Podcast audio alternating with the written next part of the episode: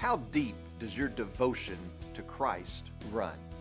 In 1 Samuel chapter 18 verses 6 through 11, we read of a victory parade. David is returning from striking down Goliath, and Saul is out in front on this parade. It sure seems like Saul is trying to take as much credit as he can for sending a teenage boy out to do a man's job.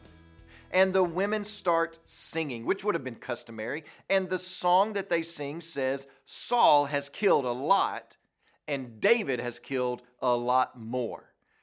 Now, I don't think we're supposed to read anything too snarky into this song. The women were just simply retelling the story, perhaps a bit dramatically, but at any rate, it upsets Saul.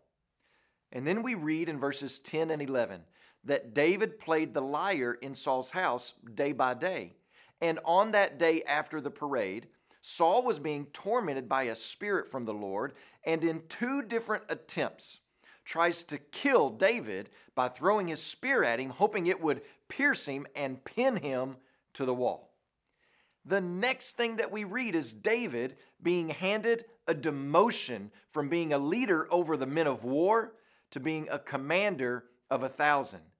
And yet, David still goes out to fight for the king of Israel.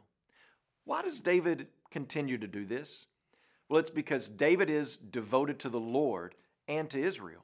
Remember, at no point in this chapter does David even realize that Saul's trying to kill him on multiple occasions.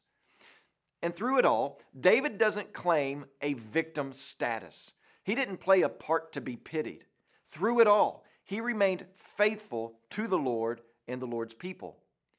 And it makes me wonder about myself. How deep does my devotion run?